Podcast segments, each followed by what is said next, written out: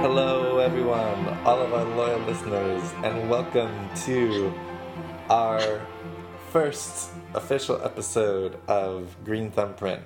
Um, this is a podcast that we started based off of our website, um, where we are writing blog articles. That's ourgreenthumbprint.blogspot.com.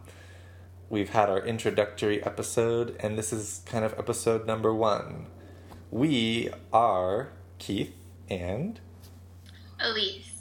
and hopefully, um, if you want some elaborate biography information on us, you can check out our site or listen to our introductory podcast.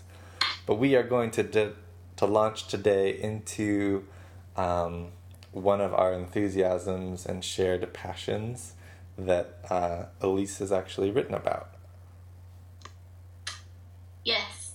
uh, that would be uh, the plastic bags, the u- the widespread use of plastic bags. So you're saying you are really enthusiastic that we use plastic bags so widespread. no, no, we no. love plastic bags. That's our shared passion. Actually, just just the opposite. I see. It it's reducing consumption of plastic bags. Um, so it's something that I think is very easy to to dismiss. I think um, probably a lot of us grew up, you know, going to the grocery store and not thinking twice about how many plastic bags we use for our um, produce and grocery shopping. Um, and I think that there is this uh, larger, at least countrywide, awareness of the the problems of, of using plastic and um, environmental problems and just the, the huge amounts of, of waste that are that are coming just from soft plastics alone.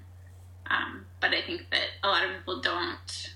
They've zeroed in on the grocery bag aspect of things, but still um, are not, you know, very conscientious about limiting other types of, of soft plastic, like cereal bags or um, the vegetable bags. That Right, that so you're- You're talking about a sort of particular class of plastic because there's all different types of plastic, there's different grades.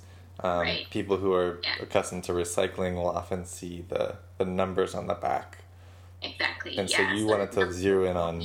you are um, very easy to recycle, but these soft plastic, soft plastic number, which is number four, uh, is really is much more difficult to recycle. It's just uh, very inefficient.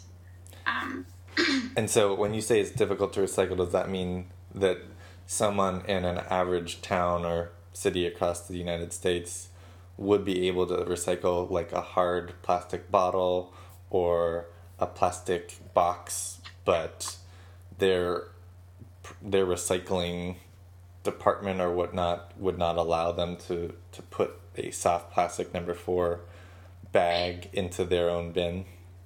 yes. So that's the sort of challenge we're, we're talking about. Yeah. Um, and so uh, I was not aware of this problem for years and was throwing my plastic bags in with my recycling. Um, but it turns out a lot of that can actually cause um, huge amounts of waste at recycling centers because those uh, plastic bags can clog the machines and end up uh, ruining an entire batch of what otherwise would be, uh, you know, good recyclables. Um, and so it's dealing with the problem is twofold. One is just reducing consumption, and that's the, the best thing that we can do.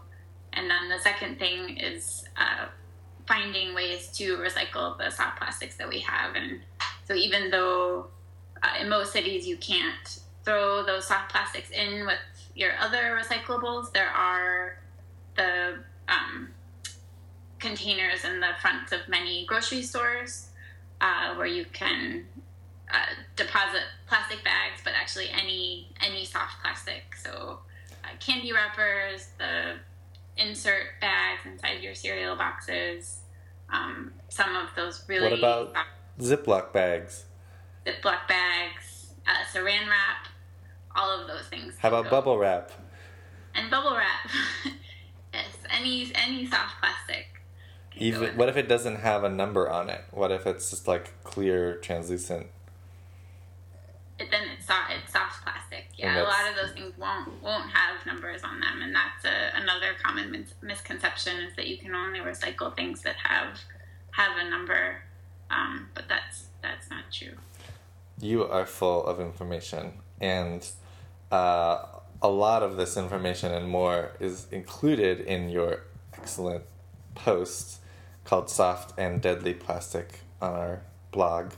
Um, tip time, Elise. Can we?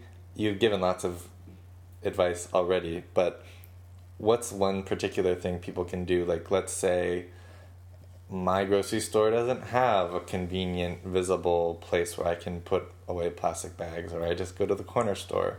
How do I find out where to go for uh, well, there is a website that you can go to. Um, do you have that link available? you mean the one that's included in your post? Yes.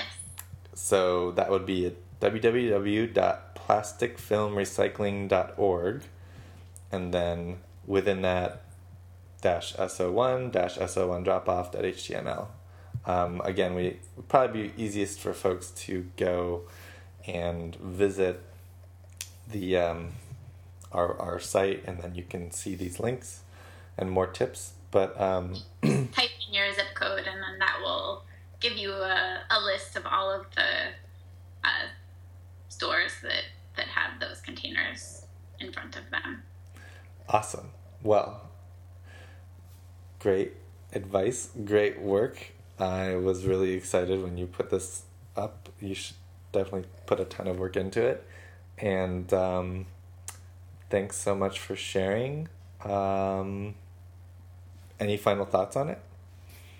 Um, I guess maybe I just do want to throw out this rather shocking statistic that um, it's estimated that 500 billion to 1 trillion plastic bags are consumed uh, worldwide per year. Um, and that ends up being 1 million plastic bags per minute which is a lot of plastic bags. Um, and this is a problem, particularly in oceans, where um, it's estimated that for every square mile of ocean, there are approximately 46,000 pieces of floating plastic. Uh, and so this is um, a problem for toxicity, um, but also choking and strangling a lot of marine animals and birds. Um, so your plastic bag could uh, could end up around a dolphin, and nobody wants that. Oh, you're leaving us on such a positive note. Just not use the plastic bag or uh, recycle it. Right. I think that's kind of your emphasis, and I think what we often will say for a lot of these issues is the best thing is to reduce your use or the, the need for the thing in the first place. And then if you have to use that water or that energy or that material, here's better ways to do it. And with that, I am going to sign off for this episode one. Um, thanks so much, Elise. Thank you, Keith. And this will hopefully be the first of many of our advice podcast. I think it will. I have a lot of advice. and I have very big ears to listen. All right. Ciao.